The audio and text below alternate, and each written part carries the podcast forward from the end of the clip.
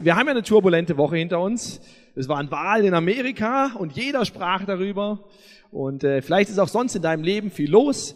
Es ist Vorweihnachtszeit, du merkst vielleicht schon, der Geschenkestress geht so langsam los. Meine Frau hat schon jede Menge äh, Amazon-Wunschlisten rausgeschickt und äh, meine Eltern rufen mich an und fragen, ja, was soll ich da? Und ich habe ich hab die Liste noch nicht mal angeschaut, weil ich bin da wie Benny am 23. denke ich, oh, morgen ist Weihnachten, da kommt ja was und jetzt vielleicht muss ich mal los, aber ja. Schön, dass du trotzdem nach einer turbulenten Woche hier bist und auch wenn es, ich weiß nicht, wie es in deinem Leben ausschaut, aber ich glaube, dies ist ein Ort, wo du zur Ruhe kommen darfst.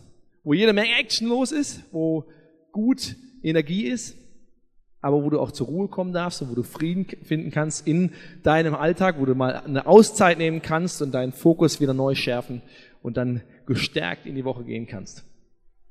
Und wir sind drin in einer Serie, die heißt Vorsicht, Halbwahrheiten. Wir sind in Woche drei von vier und es geht um so allgemeine Ansichten, die man schnell glaubt, die so in der Gesellschaft da sind, wo die Leute sagen, ja, so ist das, oder wo wir auch schnell denken, ja, so ist das. Aber wenn man genauer hinschaut, dann merkt man, ja, Moment mal, ganz so ist es ja eigentlich nicht. Beziehungsweise sieht Gott den Punkt vielleicht ein bisschen anders. Und wir haben heute das Thema, es ist egal, was du glaubst. Es ist egal, was du glaubst. Und ich weiß nicht, ob dir jemand schon diesen Satz so gesagt hast, aber ich glaube, das ist eine Halbwahrheit, die viele Leute unbewusst glauben, egal ob man das mal so explizit gesagt hat oder nicht. Es ist egal, was du glaubst, vielleicht mit der Einschränkung, solange es du ehrlich meinst oder solange du ehrlich bist in, in deinem Bemühen um Gott. Und vielleicht hat immer jemand gesagt, Mensch, Peter, du bist äh, ein supergeiler Typ. Ja, also die anderen Leute auf Arbeit, die sind ja alle schräg oder die würden das und das machen, aber du machst es nicht, weil du bist ein guter Mensch.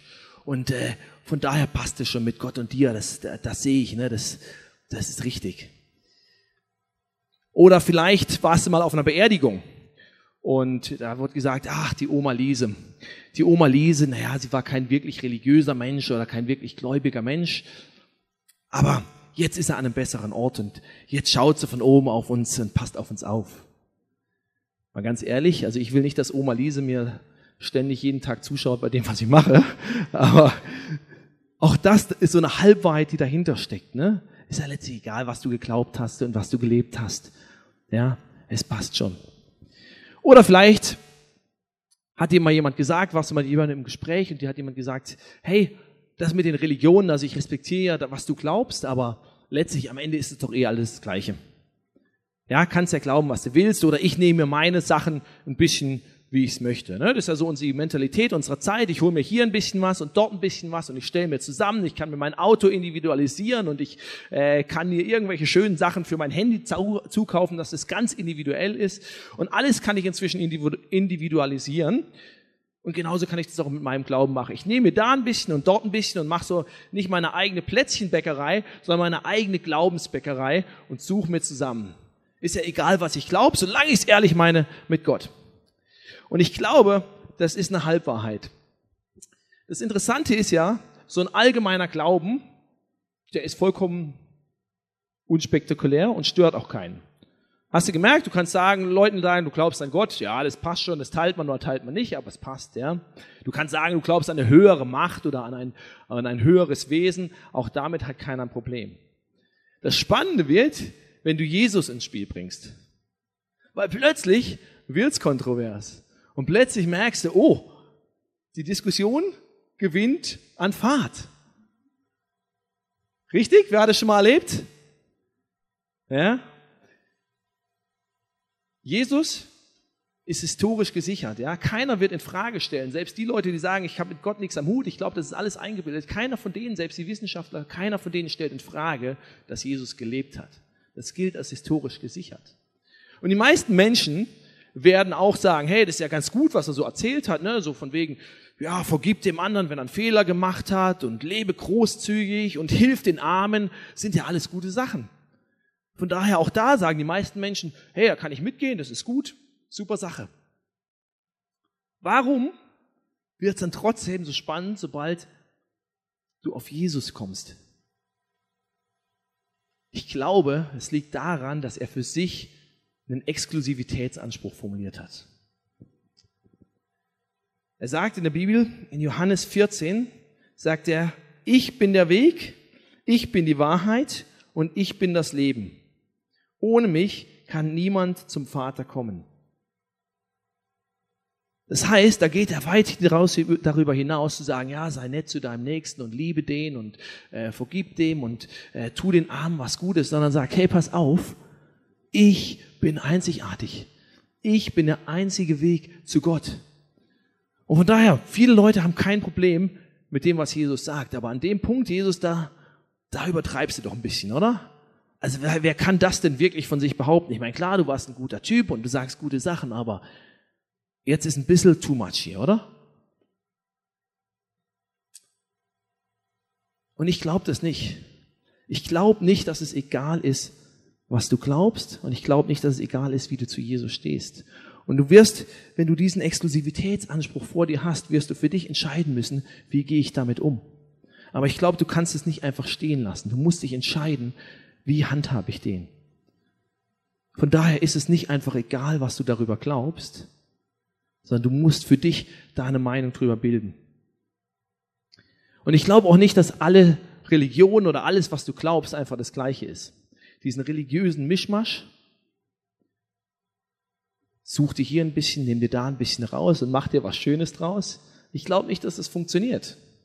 Fraglos, in jeder Religion wirst du gewisse Weisheiten finden. Wir haben bei uns im Büro so einen Kalender stehen, hat ein Kollege da aufgestellt, da stehen viele gute Sachen drin, die die Buddha oder sonst Dalai Lama oder sonst jemand gesagt hat. Sind schlaue Sachen.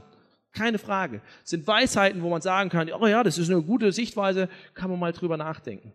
Du wirst in jeder Glaubensrichtung, in jeder Religion, wirst du eine gewisse Schönheit finden, wirst du gewisse Lebensweisheiten finden. Keine Frage. Aber ich glaube trotzdem, dass nicht alle das Gleiche sind. Schau dir zum Beispiel den Buddhismus an. Da hast, du da hast du den Glauben, es gibt keinen Gott. Da hast du den Glauben an einen ewigen, oder nicht ewigen, aber einen sehr langen Zyklus von Wiedergeburt, Wiedergeburt, Wiedergeburt. So lang, bis du dein Ziel erreicht hast und das Ziel deiner Existenz ist deine Nicht-Existenz. Dass du irgendwann aufhörst zu existieren. Das ist das, was der Buddhismus lehrt. Schau dir irgendwelche New Age-Richtungen an. Da glaubt man an eine höhere Macht, an eine Energie, an Mutter Natur oder an sonst was. Und du willst eins werden mit dem Universum. Und selbst da bei den beiden merkst du schon, naja, so ganz stimmt es nicht überein. Nimm den Hinduismus. Hindus glauben, dass es viele Götter gibt. Und du hast viele Gottheiten, du hast deine Hausgötter und du kannst sie, du kannst auf sie zugreifen, du kannst ihnen Altäre bauen in deinem Haus und kannst Statuen und Idole aufstellen und hast ganz viele Götter, die du für alle möglichen Sachen anbietest. Aber du hast genau wie im Buddhismus zum Beispiel keine Vergebung. Du hast keine Heilung, keine Wiederherstellung, keine, keine Gnade in dem Sinne, sondern was du hast, ist Karma. Tu Gutes, dann bekommst du Gutes, tu Schlechtes, dann bekommst du Schlechtes. Das ist dein Karma. Nimm den Islam, da hast du keine vielen Götter, sondern im Gegenteil, die verabscheuen die vielen Götter und sagen, es gibt nur einen Gott aber du hast einen unpersönlichen Gott. Ein Gott, dem du dich nähern musst über großen religiösen Aufwand, über gute Taten, was du tun musst, um dann hoffentlich bei Gott angenommen zu werden.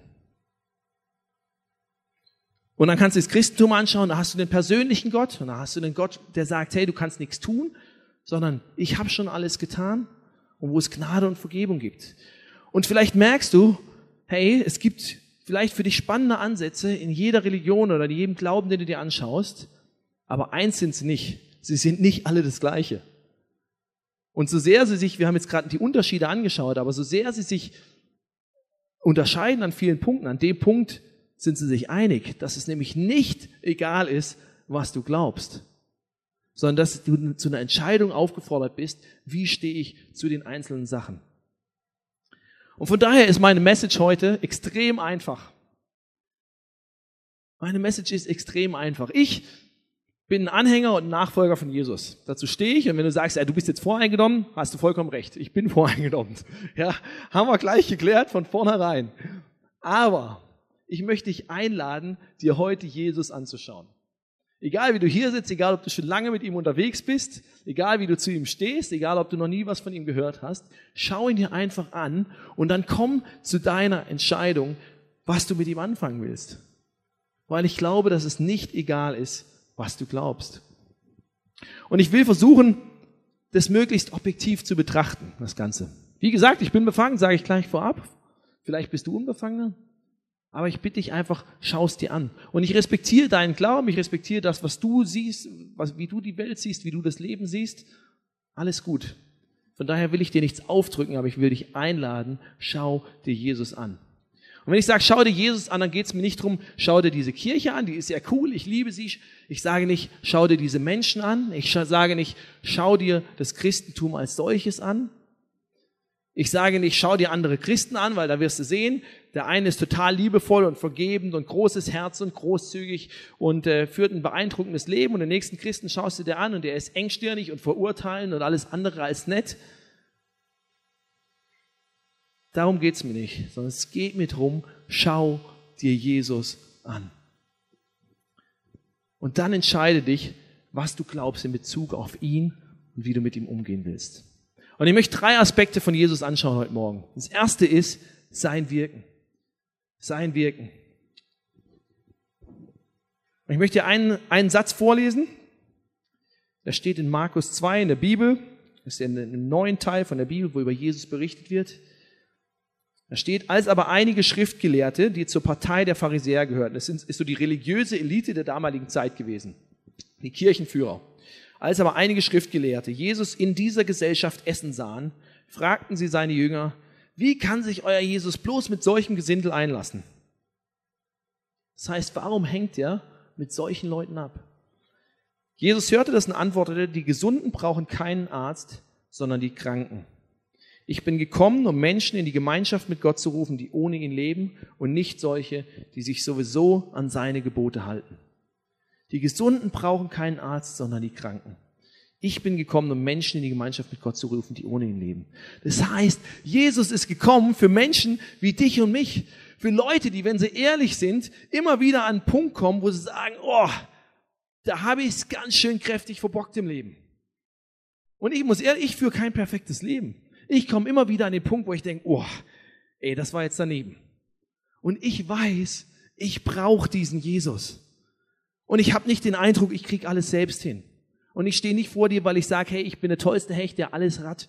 Und ich kann fünf Bücher drüber schreiben, wie das Leben funktioniert. Aber eins weiß ich, ich brauche diesen Jesus. Und ich weiß, er ist für mich gekommen. Weil ich ihn brauche. Er ist nicht gekommen für die Perfekten und es ist keine Erwartung, dass du dein Leben perfekt hast. Es gibt eine Situation, die wird in der Bibel erzählt, wo eine Frau direkt in Flagranti beim Ehebruch erwischt wird. Sie war verheiratet mit einem anderen, sie erwischen sie im Bett mit, dem, mit einem anderen Mann. Und das Recht wäre damals gewesen, und das war die Rechtsprechung, dieser, diese Frau muss gesteinigt werden. Und was macht Jesus? Er sagt nicht steinigt diese Frau, weil das ist gerecht, sondern er schützt sie und sagt, alles klar, es ist zwar euer Recht, sie zu steinigen. Aber nur derjenige darf damit anfangen, der noch nie einen Fehler gemacht hat. Und er gibt ihr in dem Moment eine neue Perspektive, ein vollkommen neues Leben, eine Freiheit von ihren Fehlern. Weil er gesagt hat, genau für die Leute bin ich gekommen. Und er ist gekommen für die Leute und er hat Wunder getan. Er hat Leute geheilt. Er hat Blinde sehend gemacht. Er hat tauben Leuten die Ohren aufgemacht. Er hat stumme Leute zum Sprechen gebracht. Er hat Leute angefasst, äh, die Lepra hatten, die keiner anfassen wollte, wo es eklig war, die zu berühren. Und er hat sie geheilt und angefasst und Gemeinschaft mit ihnen gehabt. Er ist auf dem Wasser gegangen. Er hat Tote auferweckt. Er hat Essen vermehrt, damit Leute genug zu essen haben. Er hat Wunder über Wunder gemacht. Und wenn du jetzt sagst, es ist ja schön und gut, wenn es in so einem alten Buch steht, ich glaube das nicht. Das mag ja sein. Vielleicht ist das sogar vor 2000 Jahren passiert. Aber was hat das mit mir heute zu tun? Das hat alles mit dir zu tun. Weil er tut es auch heute noch. Und ich kann dir Geschichten über Geschichten erzählen, die er in meinem Leben gemacht hat, die er im Leben von Freunden von mir gemacht hat. Ich kann dir Geschichten erzählen, wo er Leute, die, ich, die sehr eng in meinem Leben sind, die, die vollkommen abgesifft waren im Drogensumpf, die sich ihren letzten Schuss auf irgendeiner öffentlichen Toilette setzen wollten. Wie gesagt haben, ich habe keine Perspektive und keinen Sinn und keine Hoffnung mehr in meinem Leben und ist alles nur noch bescheiden. Und die im letzten Moment gesagt haben, okay Gott, wenn es dich irgendwo da draußen gibt, dann musst du dich jetzt zeigen, weil sonst ist gleich Schluss. Und er hat es getan, er hat ein Wunder gemacht. Und diese Leute sind heute frei von Drogen. Und diese Leute fühlen heute ein erfülltes Leben. Ein Leben voller Hoffnung, ein Leben voller Perspektive. Sie sind für so viele Leute ein Segen. Und das tut er heute. Ich kann erzählen von Leuten und auch wo ich selbst erlebt habe, wo körperliche, wo psychische Einschränkungen, Krankheiten da waren, wo die Ärzte nicht wussten, wie es weitergeht wo sie gesagt haben, wir wissen nicht, woran es liegt und wir wissen nicht, was wir noch machen können. Wo menschlich keine Hoffnung oder keine Ahnung da war, wie es weitergehen soll. Und Jesus hat, hat geheilt und er hat Sachen wiederhergestellt und er hat, er hat Freiheit geschenkt. Ich kann dir erzählen von Situationen, wo, wo finanzielle Sackgassen waren, wo man nicht wusste, wie es weitergeht, wo menschlich gesehen kein Ausweg da war wo dieser Jesus Türen aufgemacht hat, die kein Mensch sonst aufmachen kann, wo er versorgt hat, heute auf Art und Weise, wie du es dir nicht vorstellen kannst. Das sind keine alten Geschichten, sondern so wirkt dieser Jesus auch heute noch. Und mein Leben wäre nicht ansatzweise da, wo ich heute bin. Mein Leben wäre klein. Mein Leben wäre engstirnig. Mein Leben wäre langweilig, wenn ich nicht ganze Sachen mit diesem Jesus gemacht hätte. Wenn du mich vor 15 Jahren gesehen hättest, dann hättest du den Teenager gesehen, der vollkommen unsicher ist in sich. Der vollkommen, der zwar an diesen Jesus glaubt, aber der über alles andere lieber reden wollte, weil er Angst hatte, dass seine Freunde ihn danach fragen können. Und dann hätte er vielleicht dumm dagestanden, dann hätten sie das vielleicht belächelt. Von daher hat er viel lieber über Fußball geredet und über was weiß ich was und jede Menge Blödsinn gemacht. Aber da hat dieser Jesus angefangen, Weg mit mir zu gehen. Und heute kann ich mir nichts Schöneres vorstellen, als hier zu stehen und meine, meine Begeisterung über diesen Jesus mit dir zu teilen. Weil ich erlebt habe, wie er in meinem Leben wirkt. Und du brauchst dafür nicht perfekt sein. Von daher schau dir Jesus an, schau dir sein Wirken an und lass dir gesagt sein, hey, er ist gekommen für Leute, wie dich und mich, die sagen, hey, ich habe nicht alles immer perfekt im Griff. Zweiter Punkt ist, schau dir die Auferstehung von Jesus an. Auferstehung, auch so ein Riesenthema, ne? Und wir glauben, dass Jesus in dieser Welt gelebt hat als jemand ohne Sünde. Das heißt, genau so, wie Gott es wollte. Der keine Fehler gemacht hat, der ein absolut reines Leben geführt hat. So wie meine kleine Tochter, die führt momentan noch ein reines Leben. Die hat ein komplett reines Herz. Aber irgendwann, wenn du ehrlich bist in deinem Leben, wirst du merken, das kriegen wir nicht hin. Je älter wir werden, umso mehr werden wir auch Sachen verbocken. Und Jesus hat es geschafft, so nicht zu leben. Das heißt, er hat vollkommen ohne Schuld gelebt. Und ich glaube, er ist, für die, er ist dann ohne Schuld für mich ans Kreuz gegangen, wo ich den Platz verdient gehabt hätte. Und es ist ein krasser Moment, wenn du es dir vor Augen führst. Weil es der Moment, wo die Schöpfung den Schöpfer verspottet. Wo er ans Kreuz gehängt wird, verspottet die Schöpfung den Schöpfer. Und in dem Moment wird er, er wird vorher gefoltert, er wird lächerlich gemacht, er wird geschlagen. Und in dem Moment, wo er kurz davor ist zu sterben, schaut er nach oben und sagt, Vater, vergib ihnen, denn sie wissen nicht, was sie tun. Ich meine, wie krass ist das? Die, die dich vorher gefoltert haben, denen zu vergeben und sagt, es ist vollbracht, in deine Hand gebe ich, gebe ich meine Seele. Und drei Tage später liegt er nicht mehr im Grab, sondern er ist auferstanden. Das ist das, was ich glaube. Das Grab ist leer und das Gerücht geht um, Jesus ist auferstanden. Und wenn du jetzt sagst, es ist eine Beleidigung für meine Logik, dann sage ich vollkommen richtig. Es ist eine Beleidigung für deine Logik. Es ist eine Beleidigung für meine Logik. Weil menschlich gesehen funktioniert das gar nicht. Das geht nicht. Wer von euch ist schon mal vom Toten auferstanden? Es ist eine Beleidigung für deine Logik. Aber das Spannende ist, ich glaube trotzdem, dass sie absolut wahr ist und ich muss dafür nicht mal meine Logik ausschalten. Drei Tage vorher war da ein Typ, der heißt Petrus und der war in Todesangst, weil er gedacht hat, hey, wenn die rausfinden, dass ich mit diesem Jesus, den sie gerade gefoltert und gequält und getötet haben, wenn die rausfinden, dass ich zu dem gehöre, dann bin ich der Nächste, der dran ist. Und er hat sich versteckt und er ist abgehauen. Und drei Tage später steht der plötzlich öffentlich und erzählt den Leuten von diesem Jesus. Komplette Wandlung von hier nach hier. Warum soll er das machen?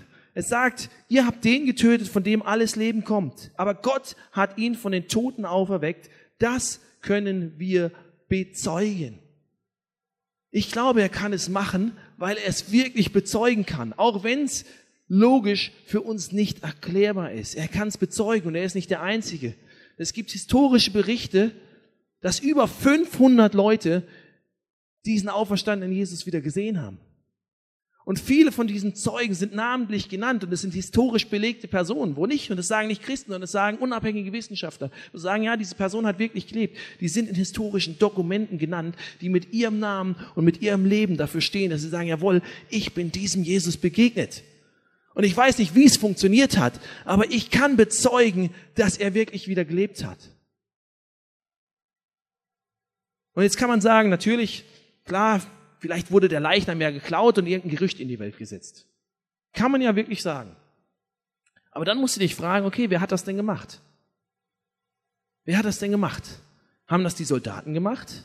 Weil die hatten Zugang, die haben das Grab bewacht, davor war ein schwerer Stein, da kann nicht jeder reinspazieren.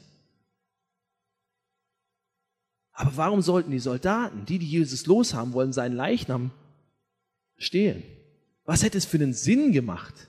Weil sie wollten ja, dass endlich Ruhe ist, dass er endlich weg ist, dass sie endlich wieder Business as usual machen können. Warum sollen sie dann so blöd sein und sollen seinen Leichnam stehen, stehlen? Und es wäre nichts besser für sie gewesen, als dass sie den Leichnam hätten, um zu präsentieren, guck mal, dieser Jesus ist wirklich tot, du brauchst ihm nicht nachrennen und das ist nur ein dummes Gerücht, was du da hörst. Aber sie hatten keinen Leichnam. Sie konnten nichts präsentieren. Und dann kann man sagen, na gut, die Freunde von Jesus haben den Leichnam geklaut. Die waren's. Die wollten das Gerücht in die Welt setzen und wollten sich irgendwie eine Hoffnung schaffen, deswegen haben die den Leichnam geklaut. Wenn du das glaubst, erwartest du wirklich, und ich glaube, ich bin ein logisch denkender Mensch, aber erwartest du wirklich von einem logisch denkenden Menschen, zu glauben, dass elf unausgebildete, vollkommen auf den Tod verängstigte Jungs aus einem Dorf, die keine Bildung hatten, die klein und schwach waren, dass die sich den größten Coup in der Geschichte ausdenken, denn bis heute erzählen wir davon, innerhalb von drei Tagen, dass die ihn sich nicht nur ausdenken, sondern dass sie ihn durchführen, dabei das stärkste Militär der damaligen Welt überwältigen, ohne dass die davon was merken und ohne dass irgendjemand was davon merkt. Dass es bis heute ein Geheimnis ist, dass das ein Coup war. Das ist für mich unlogischer, als an die Auferstehung zu glauben. Und dann kannst du noch weitergehen. Weil selbst wenn du glaubst, dass sie das gemacht haben, was hätten sie davon gehabt? Sie hatten keinen persönlichen Gewinn davon, sondern sie hatten alle maximalen, extremen persönlichen Verlust. Zehn von den elf Leuten sind durch Folter gestorben. Und sie wurden deshalb gefoltert, weil sie bis zum Ende dran festgehalten haben, dass dieser Jesus lebt.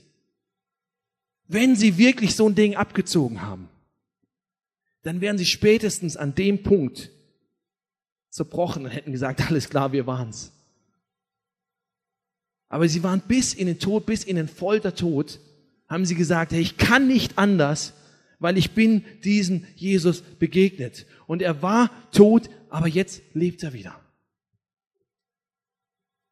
Und vielleicht geht's, geht's dir wie, wie dem Thomas. Das war, man sagt immer der zweifelnde Thomas. Ich mag diesen Thomas. Weil ich glaube, ich wäre genauso drauf gewesen wie Thomas. Weil der hat gehört, dieser Jesus lebt wieder und hat gesagt, jetzt hört auf mit den Spinnereien, trinkt nicht so viel Bier, was soll das? Ich glaub euch nicht. Der Junge war tot, ich habe selbst gesehen, der hing am Kreuz, der war bis zur Unkenntlichkeit gefoltert. Der lebt nicht wieder. Und ich hätte genauso reagiert und ich vermute, einige hier hätten auch so reagiert.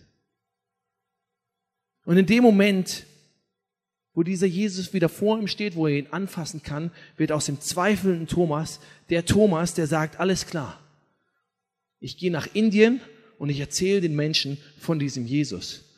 Und er war einer von diesen zehn Leuten, von denen gesagt wurde, hey, hör auf, deine dummen Geschichten zu erzählen. Das gibt's nicht. Das kann nicht sein, dass jemand auferstanden ist.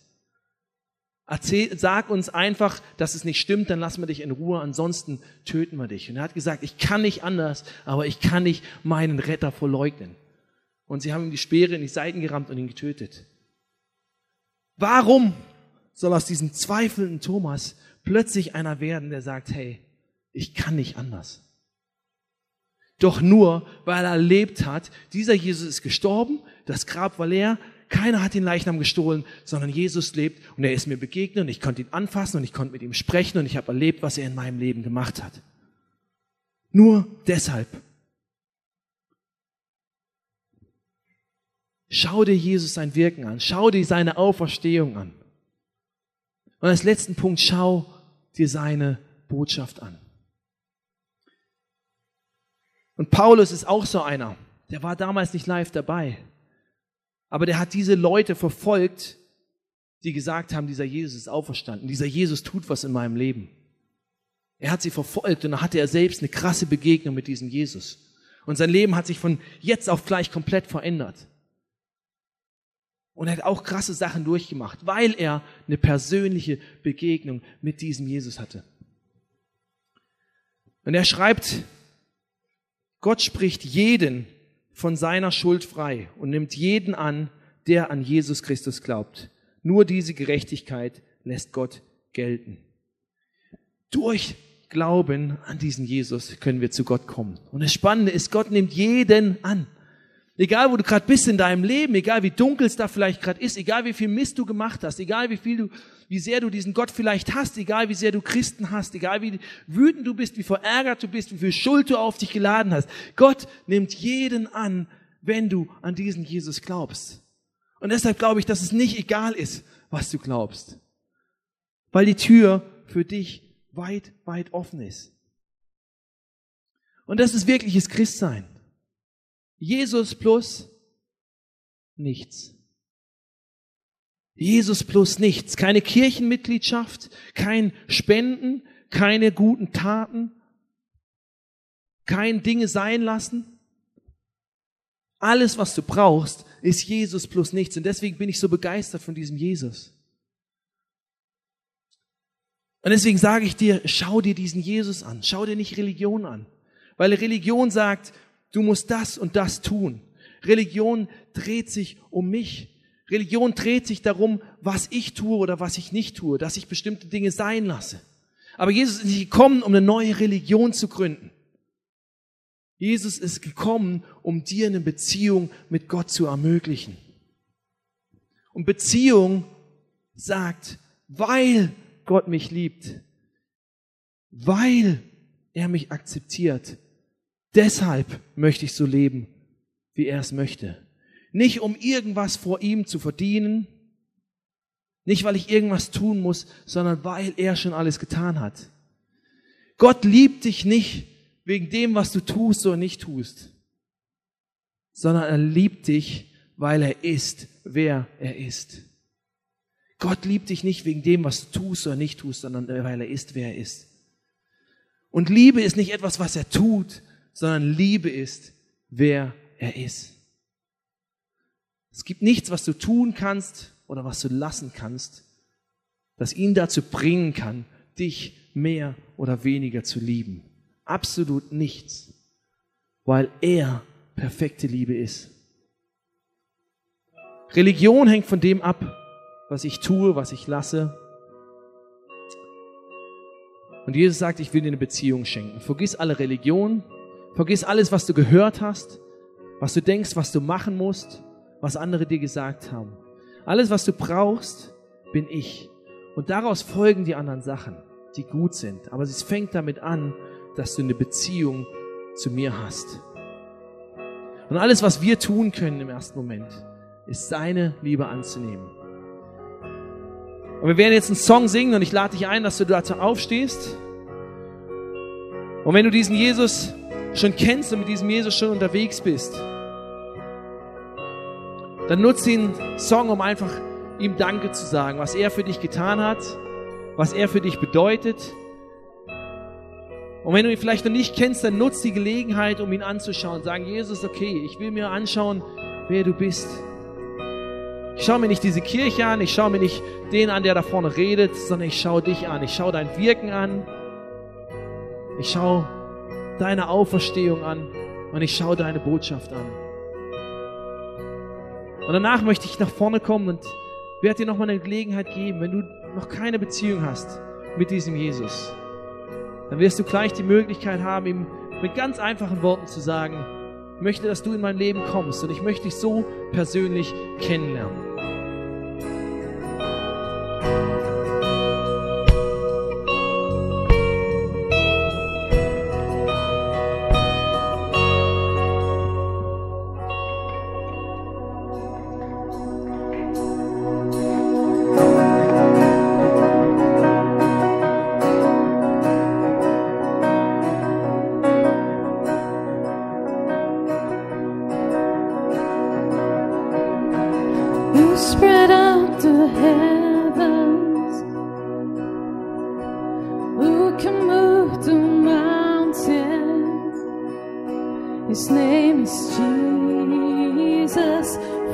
Of sinners, friend of mine, who gave away his glory. zu tun, weil ich dir einfach einen privaten, persönlichen Moment mit Gott schenken kann. Es geht jetzt nicht um deinen Nachbarn, es geht jetzt nicht um die Leute um dich rum, sondern es geht um dich und Gott. Und ich möchte für zwei Gruppen von Menschen beten. Und die erste Gruppe ist, du kennst diesen Jesus schon und du hast ihn schon in dein Leben eingeladen und du bist schon mit ihm unterwegs und hast eine persönliche Beziehung mit ihm. Aber du kennst Leute in deinem Umfeld, in deiner Familie, deine Nachbarn, deine Arbeitskollegen, die du von Herzen liebst. Und du weißt nicht, wie sie mit diesem Jesus stehen. Und du wünschst dir, dass sie ihn kennenlernen. Du wünschst dir, dass sie eine persönliche Beziehung mit ihm anfangen können, dass sie was von ihm begreifen. Und wenn du jemanden in deinem, vor deinem inneren Auge hast und dann so jemanden hast, wo du sagst, diese Person ist mir wichtig und ich wünsche mir, dass sie diesen Jesus kennenlernt, dann halt doch jetzt einfach, heb jetzt einfach deine Hand, halt diese Person wie Jesus hin und sag, Jesus, ich halte jetzt diese Person hin. Und ich gebe sie dir. Und ich halte sie hoch als Zeichen, dass sie dir wichtig ist und dass sie dich kennenlernen soll. Jesus, ich bitte dich, dass wir deine Liebe diesen Menschen geben können. Dass du uns hilfst, deine Liebe in Worten und Taten diesen Menschen zu bringen. Und wir bitten dich, dass du andere Menschen in ihr Leben schickst, durch die sie dich kennenlernen können. Wir bitten dich, dass du Menschen an ihre Seite gibst, die sie auf dich hinweisen. Dass wir nicht die Einzigen sind, sondern dass andere Menschen kommen, die auf dich hinweisen. Wir bitten dich, dass ihre Lebensumstände dazu führen, dass sie nach dir fragen. Dass sie nicht einfach weiterleben können wie bisher, sondern dass sie anfangen, nach dir zu fragen. Jesus, wir danken dir, dass du jeden einzelnen von diesen Menschen mehr liebst, als wir das jemals könnten und dass sie in deiner besten Hand sind. Und du kannst die Augen noch geschlossen halten, weil ich möchte jetzt noch für eine zweite Gruppe von Menschen beten. Und es bist du, wenn du noch nie diesen Jesus in dein Leben eingeladen hast. Wenn du noch nie für dich persönlich gesagt hast, ich glaube an diesen Jesus und ich möchte, dass er der Chef in meinem Leben wird. Und vielleicht hast du einfach heute Morgen gemacht, worum ich dich gebeten habe. Du hast dir einfach diesen Jesus angeschaut. Und du sagst, wenn ich ehrlich bin, eine wirkliche Beziehung mit ihm habe ich nicht. Ich habe von ihm gehört, ich glaube vielleicht irgendwo, dass es ihn gibt, aber eine wirkliche persönliche Beziehung mit diesem Jesus habe ich nicht. Dann möchte ich dir jetzt die Möglichkeit geben und dir einfach ein Gebet vorsprechen, was du für dich nachbeten kannst und mit ganz einfachen Worten diesen Jesus einladen kannst. Vielleicht stehst du hier und merkst, wie dein Herz pocht und irgendwie denkst du, jetzt überredet er mich zu irgendwas. Nein, das mache ich nicht. Ich kann dich nicht überzeugen.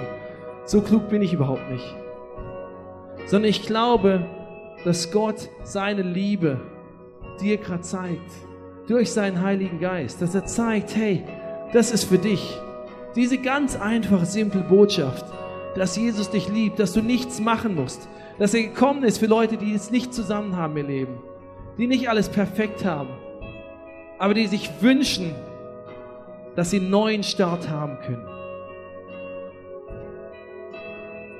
Und ich werde gleich auf drei zählen und auf drei bitte ich dich auch einfach, wenn das du bist, dann während alle anderen ihre Augen noch geschlossen haben, weil das ist ein Moment zwischen dir und Gott, dass du auch einfach kurz deine Hand hebst, dass ich weiß, mit wem ich bete. Und dann werde ich, werde ich ein Gebet sprechen und du kannst es einfach für dich nachbeten. Eins, Jesus liebt dich. Er hat alles für dich gemacht was du tun kannst. Zwei, hab den Mut, Ja zu ihm zu sagen. Alles, was du tun kannst, ist seine Liebe anzunehmen. Und drei, hebe einfach deine Hand, wenn du diesen Jesus annehmen möchtest und ihm sagen willst, ich möchte, dass du Chef in meinem Leben wirst. Dankeschön. Und ich möchte beten und du kannst es einfach in Gedanken, dieses Gebet für dich wiederholen und es vor allem von deinem Herzen her beten. Gott, ich danke dir für Jesus. Ich danke dir, dass er in die Welt gekommen ist und dass er alle meine Schuld getragen hat. Ich danke dir für deine große Liebe zu mir. Und ich möchte dir mein Leben geben. Alles, was ich bin, alles, was ich habe, alles, wohin mich der Weg führt. Und ich möchte sagen, du sollst der Chef in meinem Leben sein. Danke, dass du mir vergeben hast. Danke, dass du mir einen frischen Start ermöglicht. Und danke, dass ich mit dir in eine gute Zukunft gehen kann. In Jesu Namen. Amen.